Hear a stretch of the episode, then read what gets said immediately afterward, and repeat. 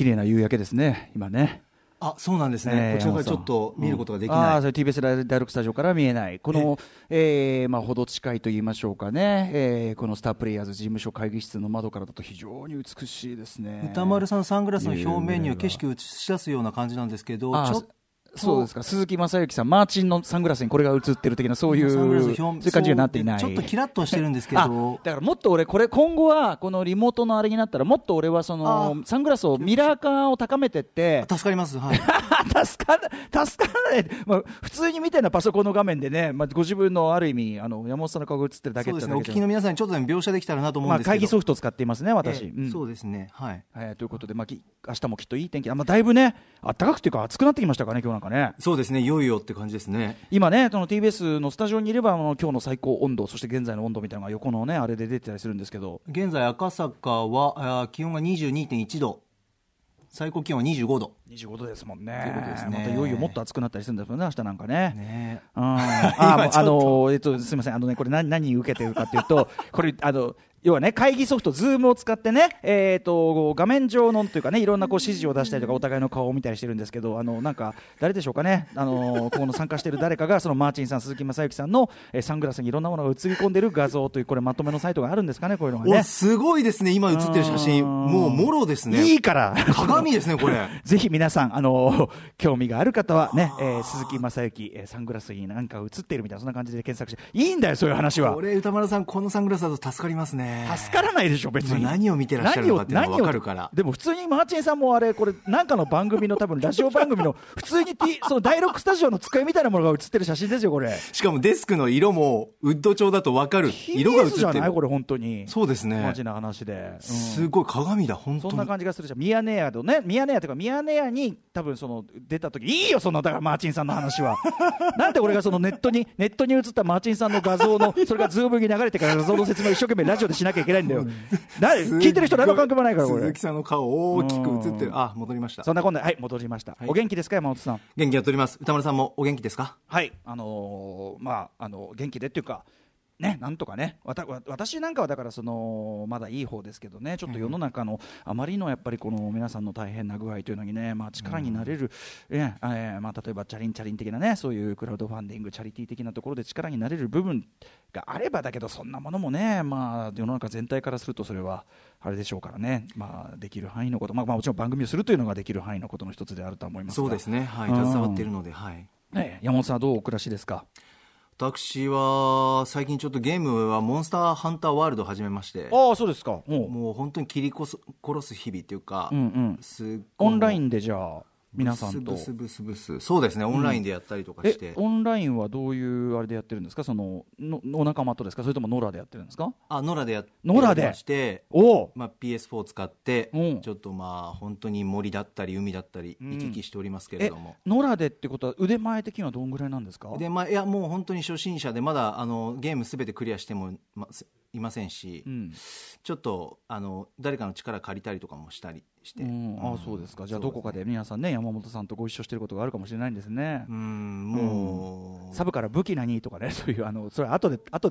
でお前ら勝手にしろっていう話だね武器は双剣です、うん、双剣というのはあれでした小回りがいいやつでしたっけ。そうですね、うん、短い剣を2本持ってぐいぐい攻めてってガードはできないという、うん、でモンスターの近くにしか近くにいないと切り殺せないっていうなんかもうなんていうんですかねもう攻め一点みたいな、うんうん、それ気分的にはでもそっちになってるわけですね。でそれちょうどやっていて、うん、でやっぱりモンスターハンターワールドとかモンハンってうん、モンスターに乗るじゃないですか。騎乗しますね。騎乗しますよね、うんうん、乗って背中で切り殺したりするわけじゃないですか、はいはい、でちょうど昨日かな、うん、三村さん、うんはい、女優の三村さんの、はい、おすすめ漫画ライドンキング、うんこれもうバッチリライドンキングは乗りこなすんですよ。殺すんじゃないから、ね、いや殺さないですけど乗りこなすんですよそうで面白そうだなと覗いてみて今1巻目なんですけどめちゃめちゃ面白いよ。めちゃくちゃ面白いですね、うん、てかどういう発想なんだっていうねなんていうのめちゃめちゃ強い権力者が主役って自体まずさしかもその本にも強いみたいな、舞踏家みたいなしかも異次元飛ばされてもその世界でもう全然無双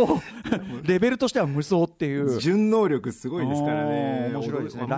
ライドンキングとね、もうだからモンハンハマった人もぜひ見てほしいです、ね、確かにバッチリ、うん、そこもあったりかもしれないですね。最高でした、はい、そういうですね、まあ、ある意味ね、まあ、そのモンスターといえど動物ですよ、動物をそんな引っ張ったいて皮剥いだりしてね。私も確かにあれですよ、レッドデッドリデンプション2、はい、俺にとっての集まれ動物の森、なるほど、集まれおじさんの森、おじさん、はい、いろんなおじさんを、おじさんおばさんが逃亡生活を送りながら今キャンプをね充実させてるところなんで、どんどんキャンプがね充実してるところなんですけど、やっぱ動物をやっぱ皮剥いだりとかね。いやいや、そのもちろん狩りですね。だからそのウサギだシカだ、時にはそれもうちょっと猛獣みたいなね、クマだなんだっていうのを、まあ、こっちもでも下ったりしますからね、クマだなんだの時はね、あとクーガーなんかも出てきますかね、クーガーです。クーガーと洞窟の中にねクーガーがいるんですよ。クーガー、はい、で、まあ、で暗いとこからだから急に襲ってきやがるんでね、なかなか恐ろしいやつがいたりとかね、でやっぱ皮剥いだりしてね。でも綺麗にちゃんとやっぱり何発も何発も打ってたりするとやっぱりね、その皮剥いでも毛皮が荒れますからね。毛が皮剥いでも、例えばね鹿の皮って出るんですけど、粗悪って出るんですよ。質がいっぱい打っちゃったりしてるとリアルですね。そうなんですよ。だからできるだけ傷つけずに一発で、まあ、そのああいうこう罠としての餌なんかも使ってストーンってやって綺麗な状態でこう差し上げるとこう良質の皮が取れ、そこからなんかいろんなものがまた作れたりする。だからそこもまあモンハンチックなね、制作要素もねあったりするんですよ、ね、素晴らしいですね。もう集まれ動物の森じゃなかったんですね、山本さん。ちなみにね集森いやスイッチが手に入らないんですよね。そうか、結局その感じか。そうなんですよ、ね、じゃあしょうがない。まあまあまあ、ね、でもまあモンスターハンターも動物の森っちゃ動物の森ですから、まあそうですね、ちょっと大人向けっていうかね、いろんな動物が出てくるっていう意味ではそういうことですからね、はい、で動物でいうとやっぱり今週の今日の映画表のエンツォ、はい、もう犬が可愛くて、犬ね、犬演技ですよ。さっきも歌丸さんおっしゃってましたけど、犬演技の話後でしますけど、ね、はい、聞きたい。エンツォはすごく実は犬演技が本当にきめ細かい作品でというあたりのね、話もちょっとじゃあこのね時間帯で、まあ、そろそろ始めたっていいんですけど、ちょっと、おすすめ犬作品というか、はい、こちらの話も前にね僕のワンダフルライフっていうね映画を実表した時にもちょろっと触れたんですけど、そうなんですよ。ちょっとこの映画表の中には入りきらないんで、はい、犬を扱った作品といえばってあたりの話もね、しようかななんていうね。ちょっとこの後、ちなみに私は何かというとアンチみたいなアンチ猫とかじゃ全くなくてですね、猫作品としてもおすすめの作品はありますよという話もしてますね。猫作品はあれですね、あれです、家猫文ちゃんっていうさ、これ短編なんですけど、休日ジャンクションという短編集に入ってるやつで、これはね猫の猫性っていうのを余すところなく生かした上で、なおものすごいこうですね、ちょっとグッとくるね、あれで要するに擬人化とか、まあ、一切してないやつなんですけど、もう猫本当にまんまで、猫まんまで、なおかつの猫主観なんだけど、ちゃんと猫の猫性っていうのをちゃんと生かした上でのこう感動になってるってあたりがある。家猫文ちゃんね、家猫文ちゃんの一生だっけみたいなね、これは猫ものとしては僕一番のおすすめですけど、ね、ありがとうございます。はい、どんどんちょっと犬ものは何があるのかとやったり、じゃあタイトルコールの後ね始めてみたいと思います。アフターシックスジャンクション。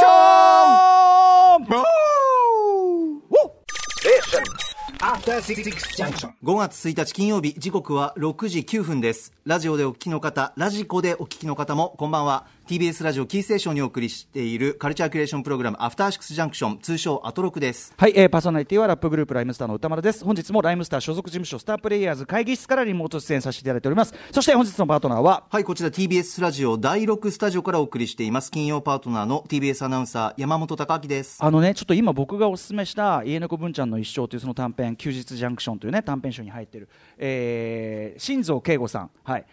新蔵慶吾さんという方の、まあ、短編集なんですけど、なんとですねちょうどこれ僕今マネージャー長内さんにリアルタイムで教わったんですけど、その新蔵慶吾さんがちょうど、ツイッターで発表されたことで、ちょっと腫瘍が悪性リンパ腫と分かって入院して抗がん治療をすることになりましたというのを、ついこれはだからいつだろう、昨日のツイートターでツイートで発表されてという、ちょっと僕それ知らずにこの今家猫むちゃの話してたんですけど、はい、ちょっと、はい、大事にというかちょっと解放に向かわれることをね、順調にいかれることを、治療が順調に向かわれることをちょっとお祈りするばかりですけど、はい、ちょっと偶然にも、はい、ちょっとそんな話が入ってきました。新蔵慶吾さん素晴らしい方です。作品はねいっぱい書かれてます。あとね、そのおすすめちょっと犬作品、そのエンツォ良かったですよね。良かった、まあ、なんといってもやっぱこう犬の感情がすごくこうナレーションベースで出るんですけど、うんでとにかくこう犬だからこそできること、それからできないこと、家族を愛してるからこそやってあげたいんだけどできないっていうもどかしさとか、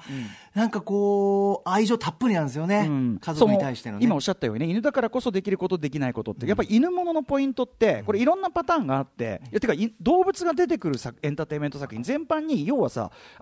この作品におけるその動物のリアルラインというか作品内動物ルールはどこにあるんだっていうのが一つポイントになるわけじゃないですか、要するにその擬人化にグッと寄せるのが例えば犬物で言えば、ね